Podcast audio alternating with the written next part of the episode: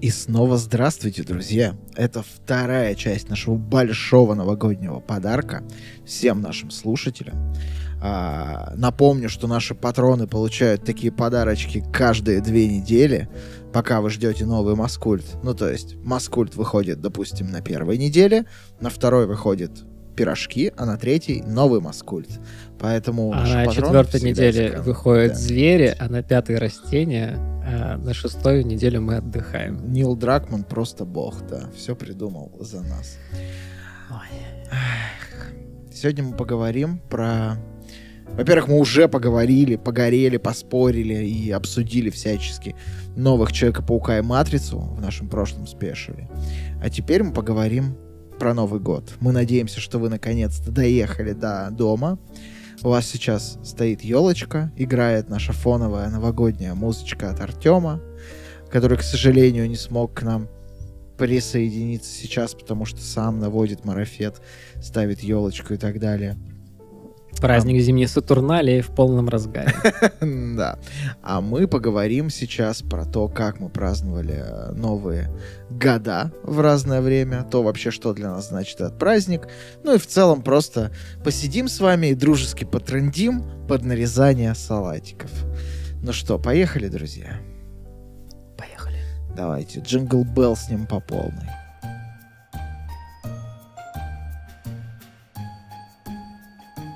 Слушай, для меня Новый год, я вот прям как Крис Коламбус. Я дикий фанатик Нового года. Причем а, в какой-то момент у меня был такой кризис новогодний, потому что я как бы вышел из детского возраста, когда все праздники были супер крутыми, и вступил в какой-то взрослый возраст, когда денег еще толком не было на то, чтобы организовывать себе праздники. И дни рождения особо не радовали, а Новые года в целом тоже. А, и я как-то это прожил. У меня был такой прям один Новый год супер хардовый, когда у меня не было денег вообще. У меня не было тогда работы. Мы жили с братом в квартире родителей, родить без родителей. А брат учится, я там где-то что-то подрабатываю на какие-то дошираки. И у меня нет денег вообще, ну прям ноль. И я в какой-то момент обнаружил себя лежащим в кровати, а, за неделю до Нового года, абсолютно без настроения, вообще без желания что-либо праздновать, и решил поступить, решил, короче, кардинально поменять ситуацию. Я сделал две вещи. Первое, я вспомнил, что все всегда ищут хату на Новый год. А единственный актив, который у меня был, это квартира. И я всем своим друзьям сказал, чуваки, вы можете не искать хату, хата есть, но с вас, типа, еда, алкоголь и обязательно живая елка. Вот прям... Телки, снеки, алкоголь. Прям без живой елки вообще нихт, никак, ни за что. А, прям певицу хотел, да? Да, да, прям вот, чтобы завтра в баре спали сидеть в самолете и думать... Это же она поет? Да? Понятия не имею, ни одной песни не знаю. Ну ладно, это не важно. И Я вот. только по Оксимирону. Хотя меня тут выписали из поклонников Оксимирона, так что... Давно пора было. Если ты это слушаешь, человек, выписавший меня из поклонников Оксимирона, то здорово, братан. В общем, э, ну и это был первый шаг. Значит, ребят согласились, и огромное им спасибо, они реально спасли тогда Новый год, потому что мало того, что они вот это все купили, принесли и так далее, они еще были с девушками, то есть это был не такой, знаешь, Новый год студенческий, когда все просто в говнину пьяные через час, и все. В общем-то, весь Новый год в этом и заключается. Нет. То есть там были салатики, была подготовка, они приходили ко мне заранее, мы пекли печеньки, делали какао, короче, варили глинтвейн, слушали музыку, там рассуждали о том, что у нас будет на столе. Ну, короче, прям сделали какой-то... Рюмка водки, белый лебедь, ясен хер. Не, прям сделали какой-то, короче, вот такой новогодний, типа, hype train небольшой. И это было первое. И hype train, слушайте альбом Антихайптрейн 6 часов отличного первоклассного рэпа от Славы КПСС и Замая. А здесь могла бы быть ваша интеграция, но, к сожалению, Слава КПСС. Валит я Метавселенная наших спецвыпусков просто. А, и вторая вещь, которую я сделал, я скачал себе из интернета какую-то ебкую подборку на рождественских фильмов. Я, по-моему, все, что было во всех подборках, на всяких Эдми, там, Пикабу и так далее, скачал Там реально было, типа, я не знаю, 50, что ли, фильмов, и посмотрел их, блядь, все. 50 оттенков Рождества. Да, я видел все рождественские фильмы, какие вы можете представить. Некоторые из них не помню, некоторые из них очень полюбил, но напитался настроением. И вот вместе с этим а, праздником, который устраивали ребята, с которыми мы праздновали, получилось ультра лампово, супер бедно, короче, но при этом было довольно прикольно. А, и этот Новый год, такой Новый год, который вот ты запоминаешь. А, до этого были разные э, всякие новые года. Я там и в наряде стоял на Новый год. Э, Это тоже было довольно странно. И в клуб мы куда-то В ходили наряде? как-то Опиши, пожалуйста, наряд. Военно-морской наряд это был. К сожалению, не елочка. колготочки, Я спал до... Ну как, в нули. шапочка эльфа. Нет, нет. В нули мы посмотрели Путина и ушли спать в комнату отдыха дежурного подразделения, а в час ночи заступили на вахту, пили там шампанское до 7 утра, не прекращая. Вот. А в 7 утра я уже не помню, что происходило, очнулся на следующий день.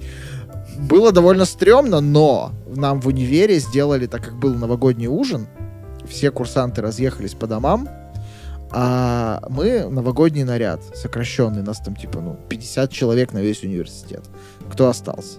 Нам, значит, всем подарили праздничные наборы. При этом нас проинструктировали, ты когда заступаешь в наряд, происходит инструктаж.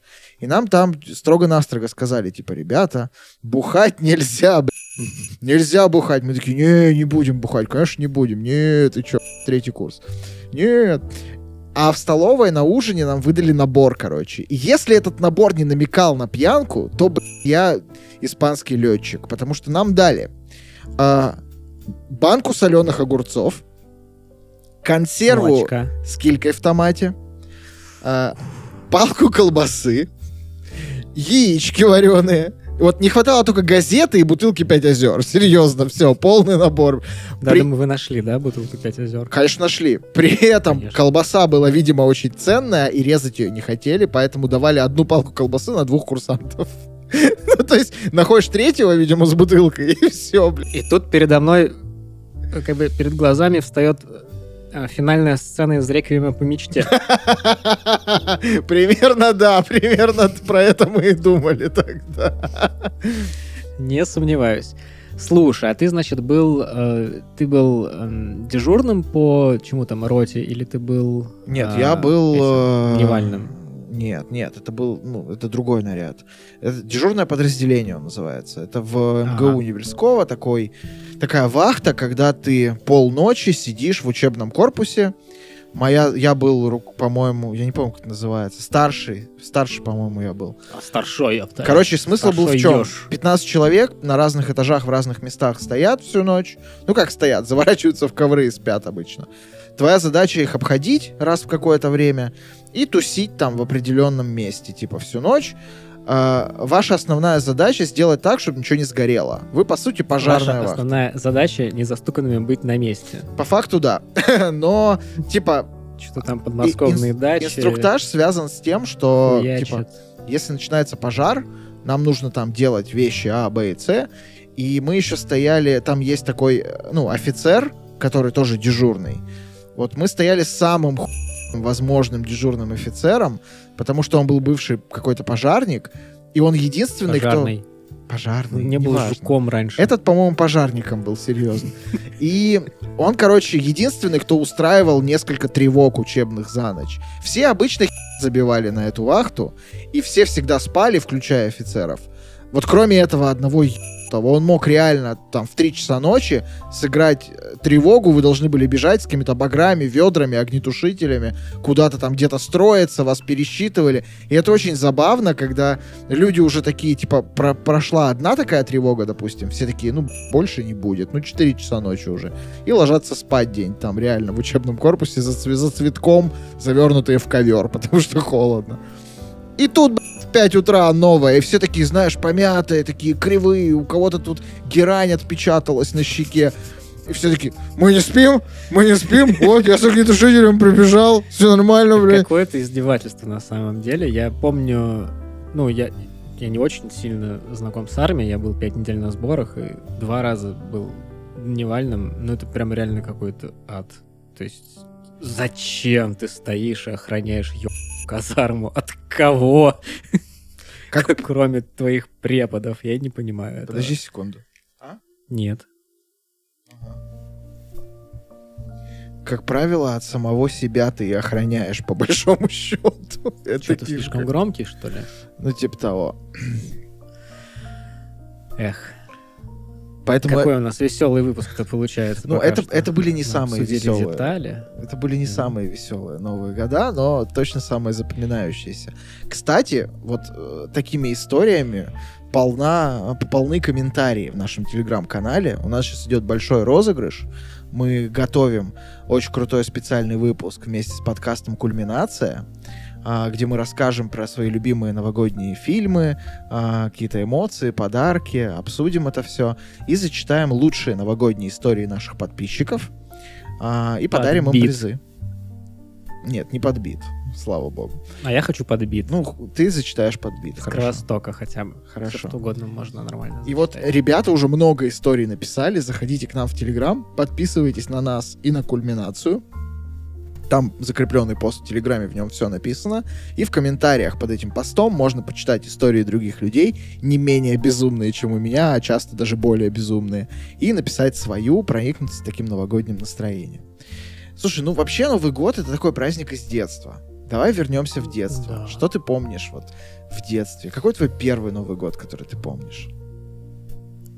1998 я хорошо помню. В основном потому, что и- мне до сих пор эта мысль. То есть я подумал ее в возрасте 5 лет и 10 месяцев. До сих пор она мне в голове сидит. Настолько она тупая. Провожали 97 год, и я подумал, прощай, 1997. Мы встретимся в 1 миллион 1997.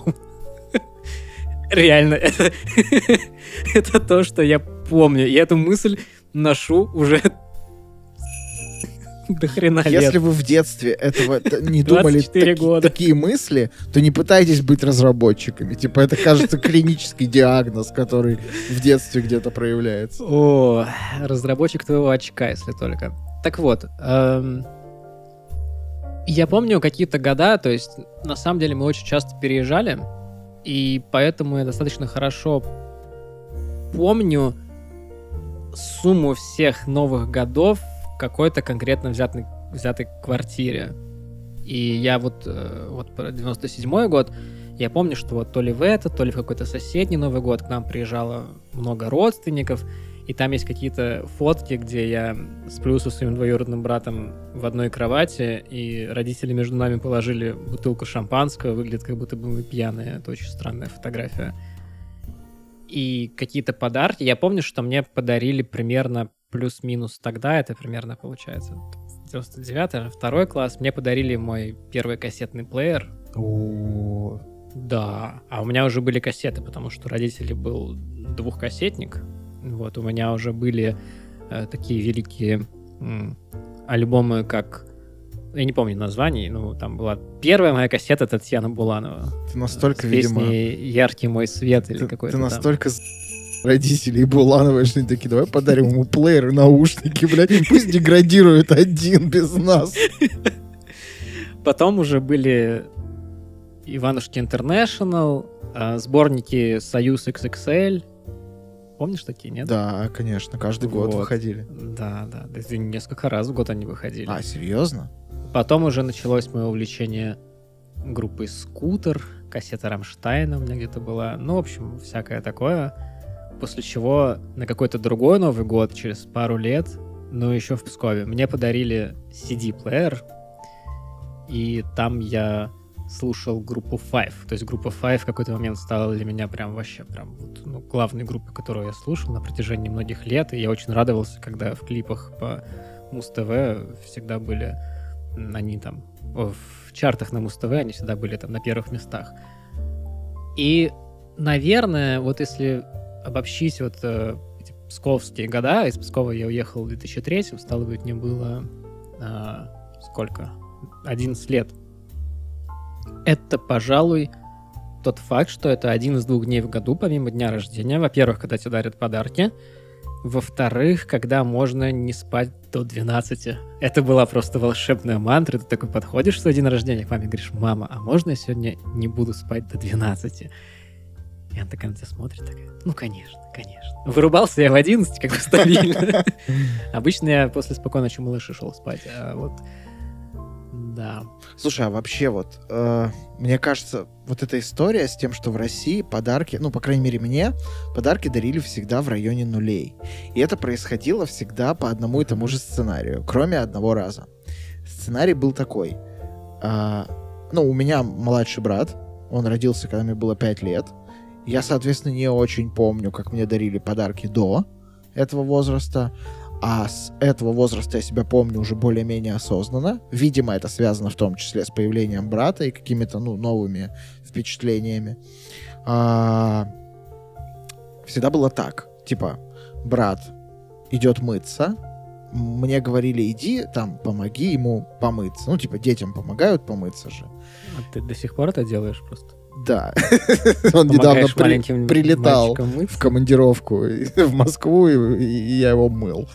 А, короче, эм, я уходил к нему мыться, типа в районе там 11, ну, когда вот дети моются, а потом типа к столу садимся. И мы такие выходили после того, как он помылся, а под елкой подарки. И родители mm. такие, типа, а что, мы ничего не понимаем, мы вообще mm. вон на кухне в это время сидели с выключенным светом, смотрели в окно на волшебное не... а подарки сами mm. появились. Кроме одного раза. Был один абсолютно волшебный Новый год, который я запомнил, вот этот я тоже запомню на всю жизнь. Мы тогда жили в Питере. А, у нас была такая огромная квартира, мы снимали в ней несколько комнат.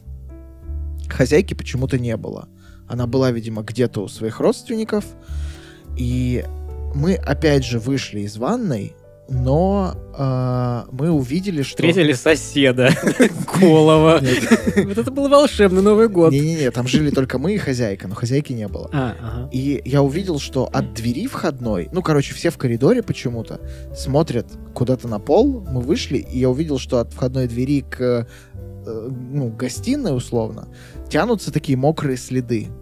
Причем э, с кусочками снега, типа. Огромные такие какие-то лопищи.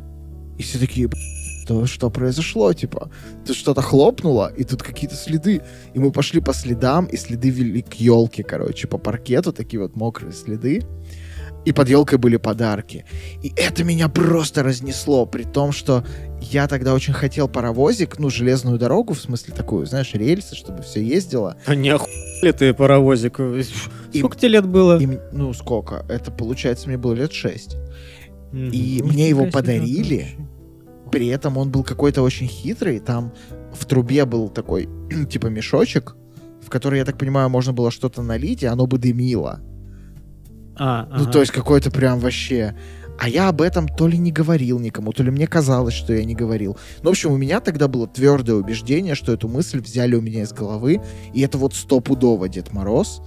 И вообще, какой-то праздник. Слушай, как красиво, блин, респектос твоим родителям. Вообще топ. При этом я потом узнал, что это значит мама взяла тазик с водой, обычной водой из-под крана, намочила тапки, надела их на руки и вот так вот протопала. То есть там никаких кусочков снега не было. Не было. Но мне, да, мне в 6 лет Класс. увиделись кусочки снега, грязные разводы, и вот это все, типа, точное доказательство того, что это действительно снежные следы.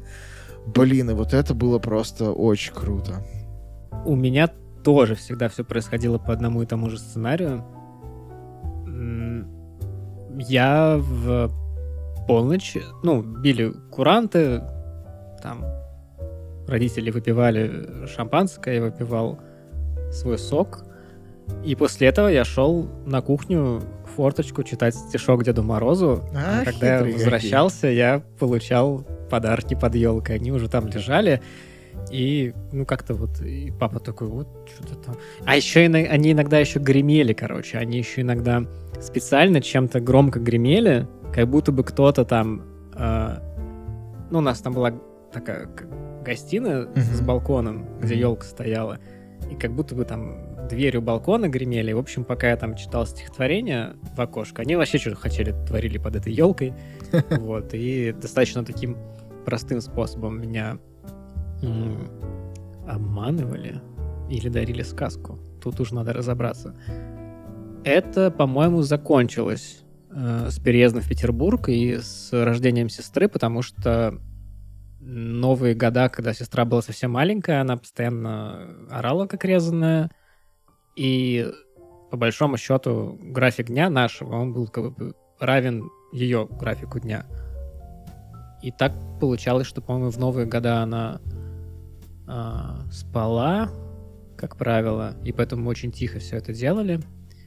Ну, а в какой-то год я уже нашел припрятанную, собственно, третью часть «Матрицы» и понял, что никакого Деда Мороза нет, и что меня все это время просто кошмарным образом на... Вот про поиск подарков это отдельная новогодняя эстафета, потому что в тот момент, когда ты понимаешь уже, ну, все про Деда Мороза, ну, что в смысле тот Дед Мороз, который в телеке, это не настоящий Дед Мороз, а он просто работает на настоящего Деда Мороза, и твои родители иногда помогают, естественно. да, да. Вот.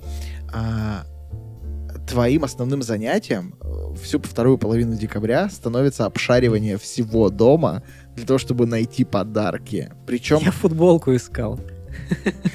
причем ты же никогда не знаешь, их уже купили или еще нет. И то есть тебе надо постоянно переобыскивать квартиру, потому что непонятно. Прям какой-то стелс вообще. Я помню, вот насчет поиска подарков был один просто замечательный Новый год. Это, по-моему, последний Новый год перед рождением сестры. Это был вообще лучший год, наверное, в моей жизни. А, Сестра, я тебя люблю. А, Мы тогда жили в Пскове, за городом, в доме своем. И у нас был достаточно большой такой участок, который заваливалось снегом прям нормально так по колено. И моя мама, она мне сделала что-то типа квеста. То есть она мне подготовила инструкции, там, выйди из дома, там, поверни направо, там, дойди до там, какого-то До ближайшего холма. леса привяжи себя к дереву и не возвращайся. Иди, пока не дойдешь до Эстонии, да-да-да. Там поверни направо, пройди там 15 шагов налево, туда-сюда. И в итоге, по замыслу у нее, все это должно было сводиться к тому, что я возвращаюсь обратно к елке, и последний пункт инструкции, типа, ты что, дурак, подарки нужно искать под елкой, ты куда поперся? Ну, гениально, я считаю. Мне, ну, мама, респект. Теперь это прям вообще, это прям алгоритмы такие, знаешь, для создания чего-то на коленке, типа. Это, это, кстати, я так, возможно, даже, если уж мы так говорим про такие прям вообще ламповые вещи, это, возможно, некоторое следствие моего увлечения книжкой эм, «Энциклопедия профессора Фортрана». Я очень ее любил, и я в какой-то момент прям даю родителей алгоритмами, типа, мне нужен алгоритм, как там жарить яичницу, или там, ну вот, что-то такое. Господи. Так вот, и представляешь, вечером 30 декабря я страшно заболел. Прям, ну, там, температура там по 39, короче, все очень плохо, смертные страдания, там, горло, сопли, все очень плохо. Ну, и как бы ночью по снегу шарахаться с такой вот ситуацией не очень круто. И мама, в общем, она потратила весь день на то, чтобы переделать этот квест. Ну, у нее все было уже готово, все очень красиво было оформлено. Мгм. И она потратила там, ну, не весь, но половину дня на то, чтобы переделать все это под дом. То есть я просто по дому ходил с тем же результатом, в итоге так все получилось. Но об этом я узнал уже сильно позже. И, ну, прям тогда я преисполнился, что вот она как бы не это не опустила руки. То есть они могли просто по старой схеме, да, пойти с форточкой, как бы вообще без проблем. Ну да. Но нет, она вот задумала такую штуку и решила ее исполнить, за что я ей очень благодарен. Это было прям реально круто. Тоже я ни секунды не сомневался, что настоящий Дед Мороз мне этот, э, это послание оставил или что-то такое, ну, знаешь, что-то в таком стиле. Вот все-таки Да. как же родители умели выходить из ситуаций, и как же нам это все еще предстоит? Такое очень, очень интересное ламповое время года, когда происходят реально чудеса какие-то. Может быть, не Ну, магического а кстати, мы знаем, но- что у людей, которые это слушают, у некоторых есть дети, и нам было бы достаточно интересно почитать в комментариях Как они это делают? Как вы это делаете прямо сейчас? Как вы это делаете в 21 веке? И, ну, допустим, мне вот интересно, вот стыдновато, конечно, но я, говорит, примерно только в 12-13 допетрил, что Дед Мороза не существует. Только подожди, в смысле не существует? Ну, не то, что его не существует, а я допетрил, что э, как, как связано чтение стихов в форточку. А, окей. Это очень странно, я до сих пор пытаюсь понять, что происходило в моей башке, потому что я уже тебе говорил, мы переехали в Петербург, родилась сестра, она постоянно кричала, Новые года были очень смазанные. Один Новый год мы тогда жили в коммуналке, и один Новый год мы ездили встречать к нашим э, родственникам. Как он тебя находил все время? Это, да вообще эти меня вопросы почему-то не волновали. И там как-то с подарками было так, что, ну, типа, мы уехали, вернулись, а они под елкой. То есть подарки были как бы не... Ну, вообще там как-то плохо было в тот год э, с подарками, там непростая была какая-то ситуация. И вот как-то я почему-то эту мысль от себя отталкивал. То есть у меня были какие-то более важные переживания в тот момент в жизни. Я эту мысль, что вот ну, что-то какая-то ерунда, кажется, что все это какой-то... Я как-то вот, ну, не думал, а оказалось, ну, как оказалось. А ты вот во сколько перестал? Слушай, я честно, разочаровался в сказке. я честно не помню. Я прям не могу отсечь конкретно какое-то время. А, Мне кажется, 12-13, как у меня это уже прям ощутимо много. То есть некоторым там в детском саду рассказывают. уже 12, 13? одногруппники. Это Прям до 2002-2003. Слушай, нет, 12-13 я уже прям находил подарки. Я в, по-моему, 12 как раз лет или в 11 э, сделал свое самое потрясающее открытие при поиске подарков на Новые года. Ну, это были 90-е. там. Самая VHS кассета, да? Не-не-не. Ой, это открытие тоже, кстати, по-моему, было сделано в рамках поиска новогодних подарков. Вот сейчас, да, в эпоху интернета, насколько родителям проще. А, при- блин, причем я помню... Подрочить, прости? Это, это опять же, это опять же сайд-история. Типа, э, это была VHS-кассета, которая, у которой упаковка была заклеена какой-то рекламой от Pepsi Cola, чтобы не было видно, что на ней, типа, Нашли чем заклеить. нарисовано. А, короче, я сделал одно из своих самых потрясающих открытий, а, связанных с поиском новогодних подарков.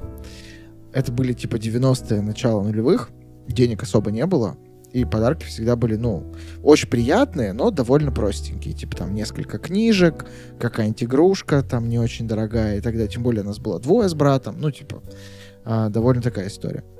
И вот где-то, типа, года с 2001 начали как-то появляться какие-то деньги, а, там появился новый телевизор, еще что-то.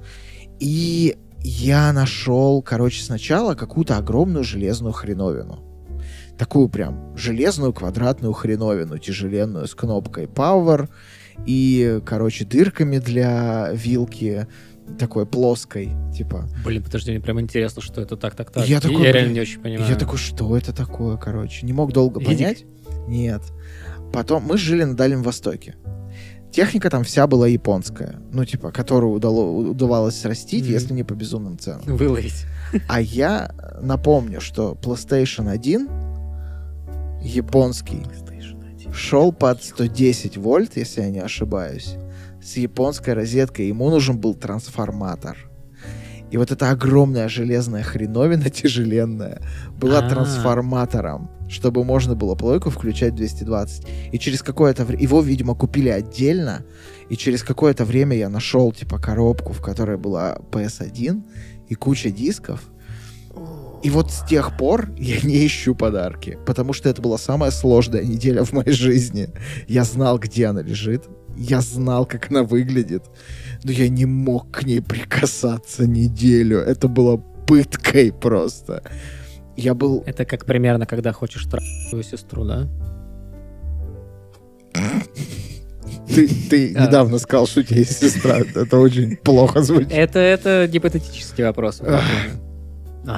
И... Новогодний выпуск. У меня нет сестры, а, только двоюродные. И, в общем, э, я тогда получил эту первую плойку с каким-то паком дисков. Там был точно первый Metal Gear, там был какой-то Crash Bandicoot, э, там был там были какие-то гонки. В V-Rally, по-моему, была такая игра. а, еще что-то. И это был просто улет. Потому что до этого у меня была только Sega, там, Dendy. А тогда уже у всех были компы. Ну, 2001-2002 год. Люди уже в GTA играли. А, а я получил только первый PlayStation, но я все равно был на седьмом небе. И вот с тех пор началось мое такое, ну, осознанное путешествие в мир видеоигр. Кстати, в этом году я решил себе создать вот это, усилить ощущение. Точнее, я понял, как взрослые могут усилить ощущение сюрпризов и праздников. пробкой. Просто 24 декабря вставляешь сигнальную пробку, вытаскиваешь с последним ударом курантов. И живешь в ожидании, в ожидании этого момента. Нет, почти. Я вписался сразу в пять тайных сант. О, господи. В разных чатах. И это оказалось офигительно. Человек.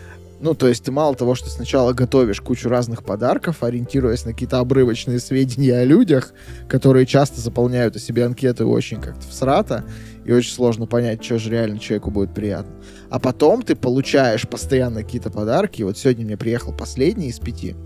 А, мне много всего надарили. Я, правда, не буду все перечислять, чтобы никому не было обидно. Некоторые из тайных сант, которые не очень тайные, слушают. И спасибо, ребята, вам за ваши подарки.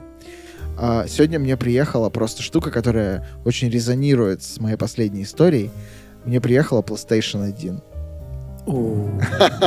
С диском Twisted Metal. Ждем стримов. С геймпадиком. Я, я сегодня охуел от того, какая она маленькая. Я забыл, какая она маленькая. Она прям реально ну, пятая космолет по сравнению с чем угодно вообще. Да даже третья огромная по сравнению с, с первой. Она прям вот вообще, она в такую, чуть ли не в обувную коробочку поместилась. Ну, кому Она прям как CD-плеер выглядит. Ништяк. А я, Ты да, знаешь, думал подключить.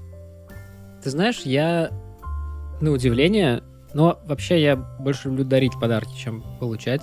И я не могу припомнить ни одной похожей истории. Ну, то есть, типа, да, я хотел кассетный плеер, и мне его подарили. Вау. Или там...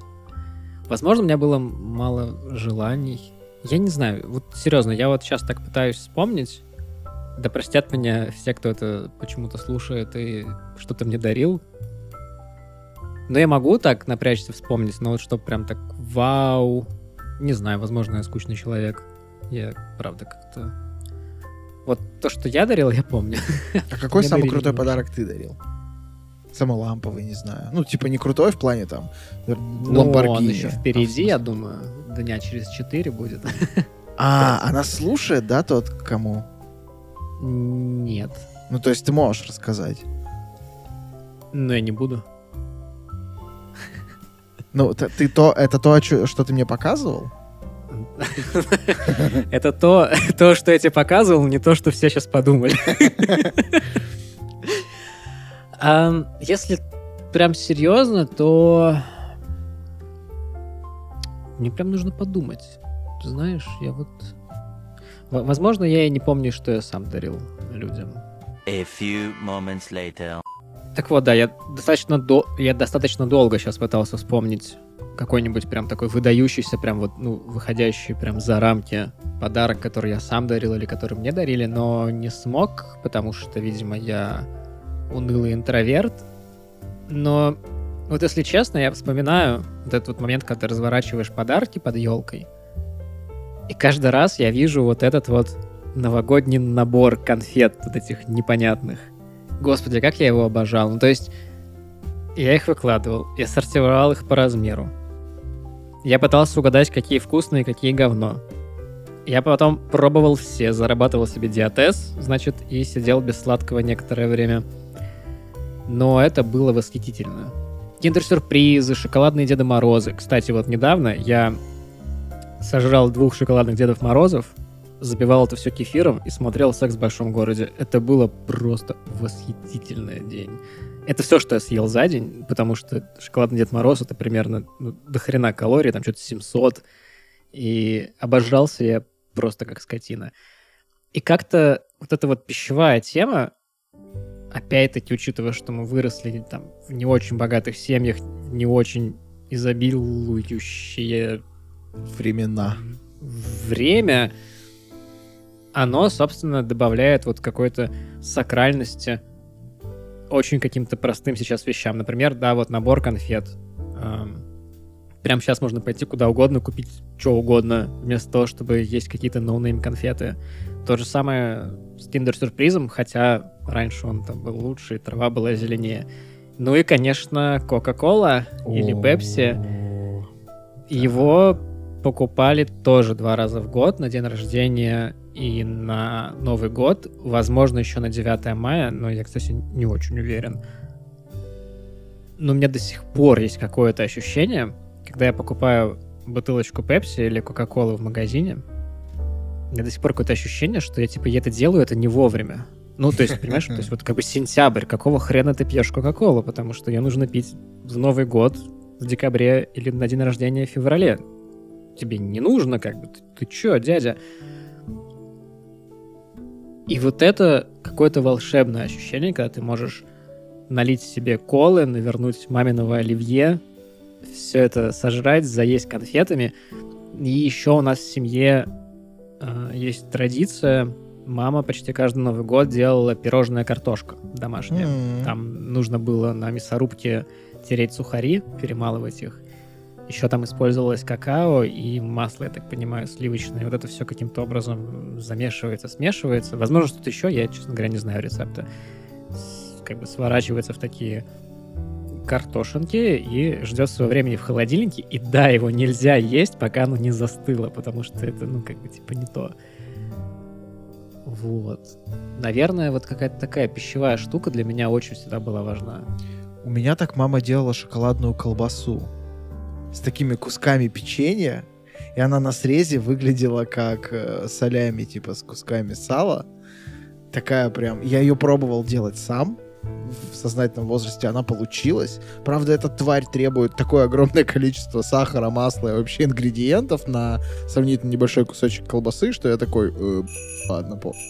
Но это было вкусно. А кола, это, блин, правда, самое, наверное, новогоднее воспоминание, какое существует у нас. Мне кажется, Кока-Кола вообще как компания дала нам не меньше, чем Крис Коламбус в плане новогоднего Ну, Кока-кола настроения. придумала Рождество в таком виде, в котором мы его сейчас знаем. Факт. По большому счету, Факт, это они его факт. придумали. Типа Да. вот этот образ Санта-Клауса, это все промо Кока-Колы, которая из года в год, типа, пихалась всем в головы, и вот получилось так. Вы вспомните свои новогодние утренники. У вас Дедушка Мороз всегда был в синем длинном кафтане. Да, в синем. Всегда была Снегурочка. Сейчас это все не важно. Сейчас есть Санта-Клаус в красном полушубке. И вот он скорее для всех символ Нового года, чем э, вот этот какой-то странный мужик в синем кафтане. Я когда открытки вижу, вот эти, знаешь, такие в холодных тонах, синий мужик в, в кафтане синим, я такой, ну, типа, это вроде Новый год, но какой-то не такой, типа, что-то здесь не так.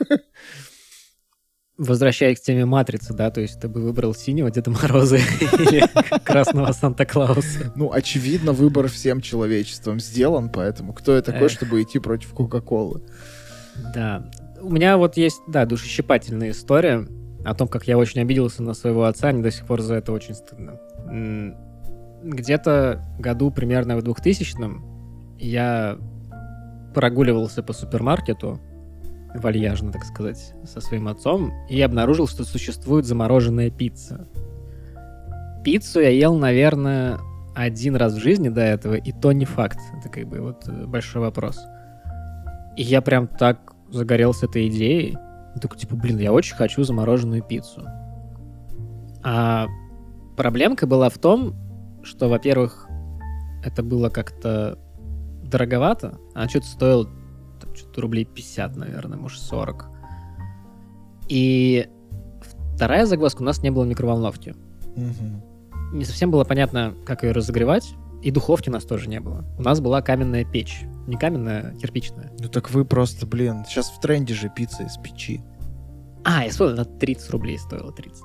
И, кстати, от этой печи у меня до сих пор э, шрам на руке есть. Прошло вот уже, ну сколько, ну до хрена, э, там что-то 19 лет прошло, шрам до сих пор есть. Ну, поздравляю тебя, шрамы это вообще на всю жизнь. М, Украшает меня. Я же мужчина. Шрам от печи. А вот это я с велика упал. Шрамы украшают мужчин. Тогда о чем я? И я очень долго спрашивал родителей, ну купите мне пиццу, я хочу замороженную пиццу. Я прям мечтал о ней, это прям было просто... Мне очень стыдно за это, но я прям очень хотел ее. И да, стоила на тридцаточку. И в какой-то момент они согласились, и на какой-то Новый год они такие, ну ладно, вот тебе, короче, замороженная пицца, давай ее готовить. Это было 31 декабря. И папа... А там как, как устроена как бы печь, да, кирпичная. То есть на самом деле там для тех, кто не знает, в нее внутрь, конечно, можно засовывать горшки, но мне кажется, так делать опасненько. У нас была просто как бы дырка, в которую можно швырять поленья, и сверху была такая большая какая-то чугунная, наверное, плита, на которой можно было ставить разнообразные предметы, и они нагревались. И вот, собственно, положили на эту плиту пиццу, но она как бы сгорела. Ну, прям вообще. Ну, потому что она замороженная, да. Но я не, не помню, кто и как ее готовил. По-моему, папа. И я тоже, вот знаешь, вот ты помнишь какие-то фразы из детства, вот как про 97-й год, реально вот сидит у меня до сих пор в голове. Также тогда, мне очень стыдно за эту фразу. Я сказал папе, лучше бы ты этими тремя бумажками печь разжег. И он так расстроился, я прям видел это. Я тогда понимал, что я очень обидел собственного отца, но мне было как бы наплевать, потому что мне нужно было там пореветь, что-то по -по поистерить. И как-то вот до сих пор эта история, она меня, вот, честно говоря, не отпускает. Я вот опять эту фразу, она у меня где-то там далеко в голове сидит, и когда я начинаю заниматься разнообразными там хождениями по неприятным эпизодам из прошлого, вот этот эпизод обязательно там есть. Конечно, пиццу я потом поел, и, и там и в школе они в какой-то момент уже появились, и в принципе потом переехали в Петербург, и там пиццерия это дело как бы обычное, но вот как-то за ту историю мне до сих пор обидно, так что если вдруг папа ты это слушаешь, то я очень сильно прошу прощения, и нет, я не хочу твою сестру. Ну вообще, наши родители... Господи, такой был э, момент, а ты взял и все испоганил, блядь. Вообще наши Добро родители... Вот, Гришаверс, как говорится. Родители наши так много для нас сделали, и для вас, я уверен. Поэтому э, помните, что Новый год — это прежде всего семейный праздник. Возьмите, вот прямо сейчас поставьте нас на паузу, наберите своим родителям, они наверняка Если сейчас раньше тоже... не планировали, конечно. Ну да. Они наверняка вот прямо сейчас тоже режут салатики. Да даже если вы планировали, типа, э, позвонить им чуть позже, возьмите и позвоните им вот не как каждый год, а еще и сейчас им будет приятно. Просто скажите им спасибо за то, что у вас есть такие воспоминания, как у нас, которыми вы можете делиться, так же, как и мы. Слушай, вот по поводу... Вот по поводу сладких подарков, то есть чего ты начинал. А, я тоже дико любил их всегда потрошить, но у меня это всегда было связано с очень неприятной, неприятным моментом. Ну, для меня в детстве неприятным, а сейчас он, наверное, превратился в какую-то я не знаю, в какую-то штуку, которую мне надо прорабатывать. Ну, у меня... Брат все время забирал все самое вкусное. У меня есть брат, и у меня еще э, есть мама, которая очень любила и любит сладкое.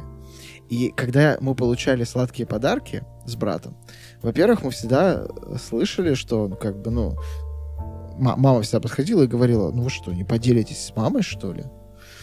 и с ней надо было делиться. Плюс надо было делиться с братом. То есть, если, допустим, ты, брат уже съел все самые вкусные шоколадные конфеты у себя в подарке, ты как бы обязан с ним поделиться. Ну, потому что ты же старший, ты же должен как бы делиться. И вот эта история про то, что надо делиться, она какая-то очень рекетирская, и она прям через все воспоминания из детства проходит. И, наверное, поэтому я сейчас, типа, я что-то покупаю вкусное, бля, куплю в двух экземплярах, еще один экземпляр жене отдам. Вот. Не хочу делиться. Я хочу покупать себе и жрать до конца то, что я покупаю. Это прям какая-то беда из детства. Жоуи не делится едой. Ну да, ну я готов купить вторую такую же еду человеку, с которым да, надо поделиться. Да, да, типа, да. не проблема. Ну, я... слушай, это действительно как-то нужно, наверное, понять, как это, какую, какой след это оставило на твоей, э, не знаю, поведенческой какой-то стороне. Я не знаю, какой след это оставило, но вот тот факт, что в детстве, типа, было мало Кока-Колы и там не было возможности купить что-то, чего хотелось вкусного, точно оставило след, потому что я в какой-то момент, начал более-менее что-то зарабатывать, начал в каких-то диких количествах покупать себе все, что раньше было дефицитом. Я, типа, пил колу каждый день, А, И она перестала быть вкусной. Она перестала, она утеряла свой волшебный вот этот магический вкус. И я заметил, что за последние несколько лет это произошло очень с многими вещами. Потому что я, допустим, летом покупаю себе первый арбуз за лето и такой, охуенный арбуз. Что-то, ну, проходит сутки, такой, типа, блин, какой вчера был вкусный арбуз. Вот бы сегодня такой. И если раньше ты такой, типа, ну, это деньги, надо подождать, там, через недельку еще куплю.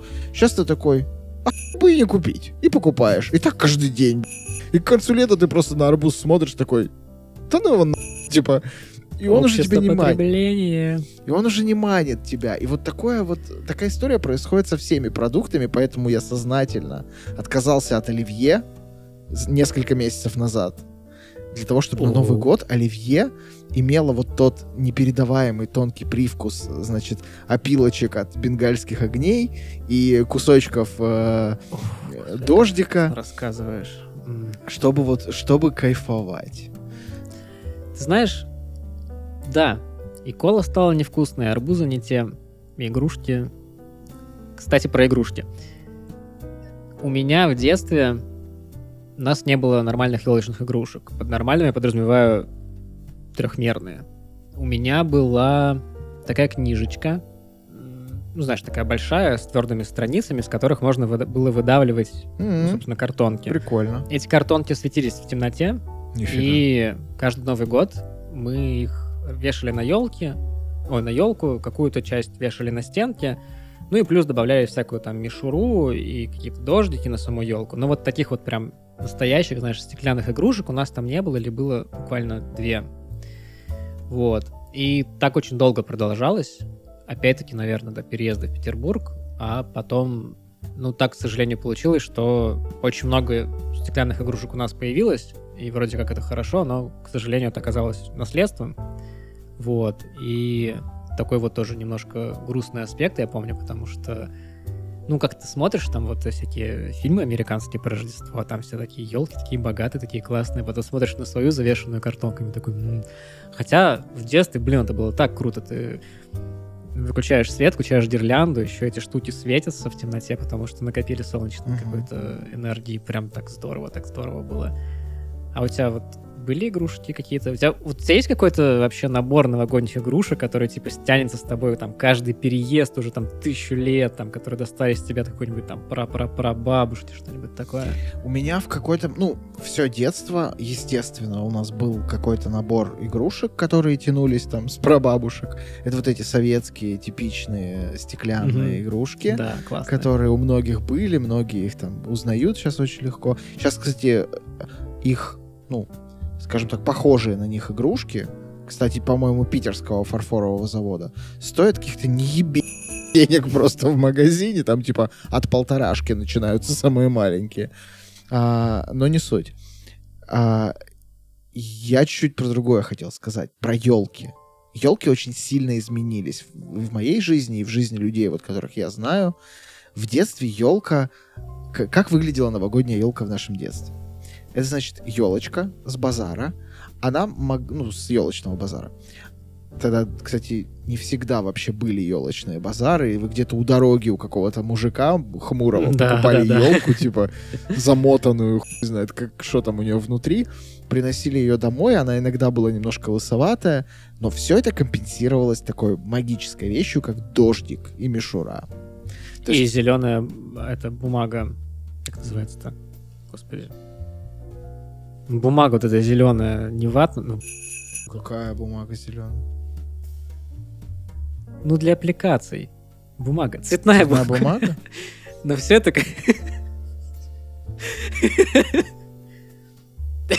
Ну, бумага, которая бумага, вы поняли, да? Но все это компенсировалось зеленой цветной бумагой. Короче, елка выглядела... Подклеивали ёлку.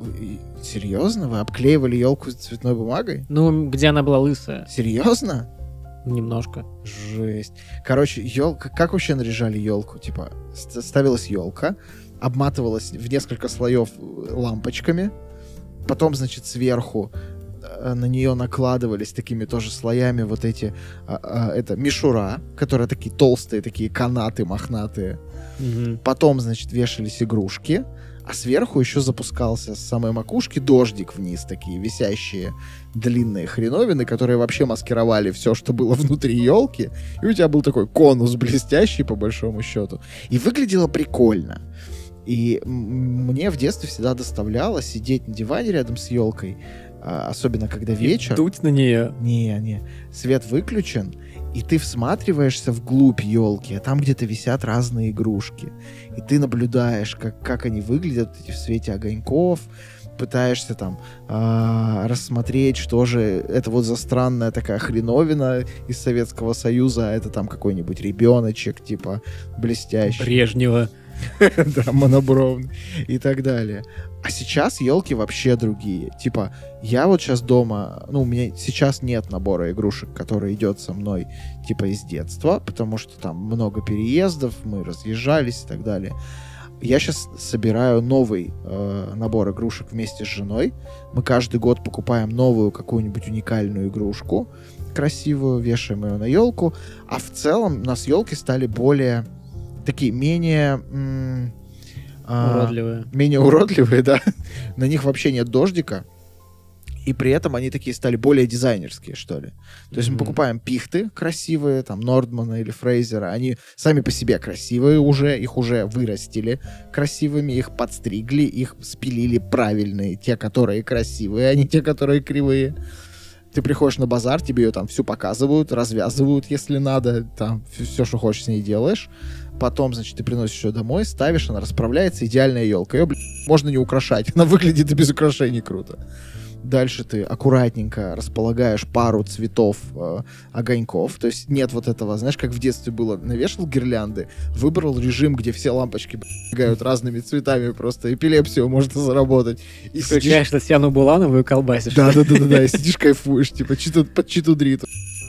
Сейчас вот этого нет. Ты типа включаешь теплый э, желтый цвет на одной гирлянде, какой-нибудь красненький теплый на другой гирлянде и вешаешь шары, значит, золотые, красные, немножечко серебряных, чтобы они оттеняли. Дизайнер Андрей. И получается на самом деле елка. Ну, да, да, да. Вот та самая елка, которую ты видел в фильмах американских, типа в детстве. Типа вот это ультра клевая. немножко. Ну, мне кажется, все же нету в ней истории. Вот понимаешь? поэтому мы добавляем в нее каких-то таких вот. уникальных игрушек, которые яркими акцентами очень красиво смотрятся. И каждый год мы создаем такое маленькое событие, свою традицию. Ну, то есть мы же как бы новую семью создали. И вот у новой семьи есть новые mm-hmm. традиции, которые мы как бы будем развивать Кайф. дальше. Ну что а. ж, успехов, успехов, да. Ну, У меня второй год подряд уже нет елки, потому что мне она не нужна. Я чувствую себя каким-то гринчем вообще. Ну, блин, почему? Мне У кажется, есть две гирлянды, видишь? Мне вот, кажется, важно, чтобы было какие. кайф. Типа, если тебе кайф так, то окей. Типа, да, это... мне просто париться с елкой не хочется. Ну, типа, зачем на мне? Я не то чтобы прям как-то на, не знаю, какие-нибудь жуки с нее полезут, осыпаться да нет, будет. Нет, какие ну, жуки? Какие осыпаться? Пихты не осыпаются. Так ты у нас пихту еще найди. Ой, come on. Это у вас там... Ха! Ха! А чем у вас торгуют? Не пихтами ли? Я думаю, что елками. Почему не пихтами? Я не знаю, почему. Их проще вырастить. У нас вообще... Кстати, я вот так задумался, когда вот э, мы покупали елку, мы ездили куда-то, и там нам ее рубили прям. То есть в Штатах? ходишь по полю, выбираешь елку. Это вот да. в Штатах? Да, да, да. А вот прям елочный базар у нас в городе, я что-то не припомню. Я знаю, что они продаются в каких-то больших, типа, Волмартах, там, ну, вот там совсем как-то все плохо. То есть поинтереснее все же сходить в... съездить в какой-нибудь вот этот такой вот, как, типа, не знаю. Я видел такое в кино. В поле елок. Я ну, видел хрен. такое в кино, в каком-то, я уже не помню, в одном из рождественских своих фильмов, а может быть даже и не в одном. А, там была такая история. Семья едет в специальное место, где типа много елок растут, mm-hmm. и это они растут, типа, не просто это лес, а их там специально посадили. Эти да, участки, да. они размечены, у каждой семьи есть свой участочек, типа, а, за так? заборчиком. А, они каждый год все новые срубают? Да, и они, типа, срубают и садят. И у тебя, Кайф. получается, постоянно подрастает смена, и ты сам себе рубишь свою елку, которую сам, по сути, вырастил. И вот я как бы на самом деле мечтаю такую штуку сделать.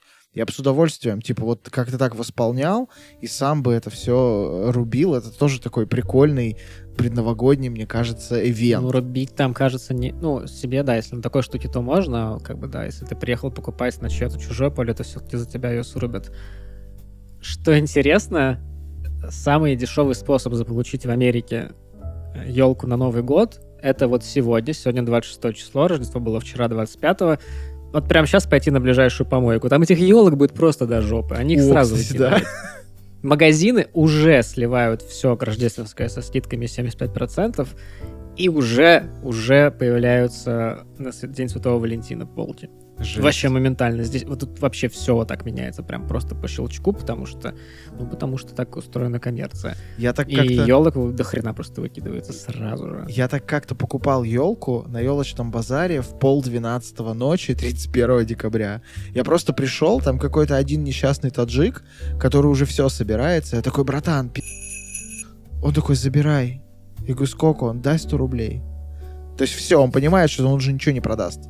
Типа, Конечно, все, полчаса ну, осталось. Он такой, да хоть бесплатно. И он уехал и оставил кучу елок стоять. То есть реально можно прийти и еще пять забрать просто на халяву. Ну, если тебе нужно 5 елок дома, Да, да, да. елочный лес ты посадишь. Это прям да. А расскажи мне, знаешь, про что? Про старый Новый год. У тебя в детстве, когда ты еще верил в Деда Мороза, был старый Новый год? Старый Новый год в детстве воспринимался почему-то как Новый год родителей. Ну, то есть вот Хм. основной Новый год это как бы общий и твой в в первую очередь, ну, для тебя Новый год, потому что ты получаешь подарки. Все такие... Ну, все-таки, когда семья с детьми, очень много акцента внимания э, кладется на ребенка. Это понятно, это естественный процесс. И ты как ребенок это чувствуешь, и вот Новый год это такая сказка, которая в том числе для тебя делается. А старый Новый год такое э, мероприятие очень странное. Я довольно долго не понимал, в чем его смысл, почему он старый и что вообще происходит. И э, обычно это происходило так. То, что не дожрали до 13 числа, он там когда 13 примерно, 14 13 да, 13 то, что не дожрали, значит, остается. Плюс там что-то еще поменять. Ну, у нас не сильно его отмечали в семье. Ну, типа, что-то еще там, может, поддоготовят. Тебя отправляли спать в 10 вечера, потому что иди-ка ты, это не для тебя, значит, Новый год. М. А родители что-то там чокнулись, потусили. Видимо, таким образом они делали такой мини-чил праздник, как бы свободный от тебя, просто чисто для себя, сидеть, потрындеть. Но это тоже в целом такая нормальная история. Ну, я, если честно, не, вообще его не отмечаю. Да и как-то, ну... Ну, как-то А ты, ушло кстати, это в прошлое, мне кажется. Знаешь, что по идее, начиная с 2100 года, кажется, или с 2101, ну, в общем, какого-то из них, новый, старый Новый год должен отмечаться тогда уже 14 числа, а Рождество по православному стилю 8 января. Им просто повезло в 2000-м, что 2000 делится на 400. Все. Ладно, затыкаюсь, расскажу про свой старый Новый год. Зимой после Нового года, ну, когда я еще верил в Деда Мороза, эм, и я думал, что подарки берутся из ниоткуда, с балкона или где-то еще, сразу после этого я обычно с мамой уезжал в Вильнюс к своей бабушке на какие-то там зимние каникулы, там что-то две недели или около того. И как раз Старый Новый год выпадал на этот период, и эта падла, ну, Дед Мороз в смысле, находила меня и там. Ну, потому что бабушка еще бы. Конечно, да. Вот. И на Старый Новый год я тоже... Елки, по-моему, бабушки обычно не было, потому что она как-то не запаривалась тем, чтобы ее ставить. И под здоровенным таким кустом алоэ я находил... По-моему, он стоял на балконе тогда, может быть, и не на балконе. В общем, я находил какой-нибудь подарочек обязательно, тоже читал стишок. И это, конечно, интересно, что, значит, э, наш э, русский Дед Мороз едет в католическую Литву, чтобы вот на еще Под- и Старый Новый год положить э, там на Гришеньку- Новый год, Да, да. да, да. А, Как правило, это было что-то совсем такое небольшое, чуть ли там не шоколадка, но это было прям дико круто. Тоже поддерживал атмосферу праздника, мне это очень нравилось. Не знаю, прям как-то так с теплой, с теплой, с теплотой вспоминаю э, тот период. На самом деле ощущение какой-то вот тайны, да, то есть ты прикоснулся к чему-то такому неизведанному в мироздании, не совсем понимаешь, откуда оно берется, но веришь в это. Наверное, так устроены религии, я не уверен. Возможно, нас за это забанят. Мне кажется, так устроен человек.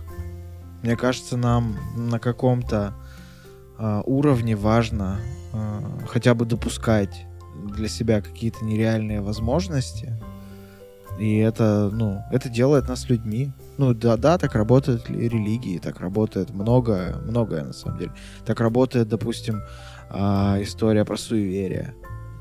А, да. Типа сказки я... так работают. Тебя, вот, я вот, честно говоря, с какого-то момента, причем лет так с 23, если я что-то дома забыл, а я частенько что-то дома забываю, я обязательно смотрю в зеркало. Я не знаю почему.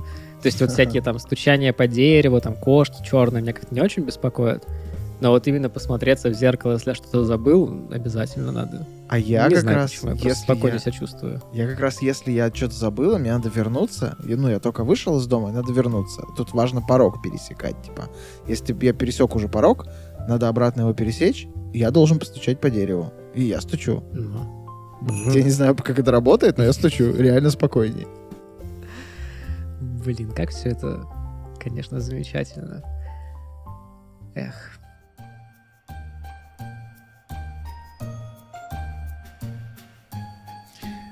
Я надеюсь, э, вы уже дорезаете свои салатики. Вот-вот начнется ирония судьбы, или Один дома, или Гарри Поттер, или то, что вы смотрите или Или с слушаете легким паром. перед, перед Новым годом. Я, например, смотрю Ивана Васильевича, но об этом мы поговорим в отдельном спешале а, с подкастом «Кульминация». Кстати, у нас идет конкурс, помните, да? Заходите к нам в телеграм-канал, подписывайтесь, пишите свои новогодние истории, читайте чужие и проникайтесь духом праздника. А мы говорим вам на последний, да? Да, последний раз в этом году говорим вам спасибо, друзья. А, чокаемся с вами невидимым шампанским. Хоти- желаем вам, чтобы в следующем году все было только лучше, а все плохое вы оставили в прошлом году. Удачи вам, друзья. Мы вас любим. Спасибо большое, что слушаете нас. И мы постараемся вас не подвести в 2022, а если мы вас подводили в 2021, то мы постараемся перестать это делать в 2022. Какой я проникновенный сегодня. С Новым годом, друзья! С новым счастьем!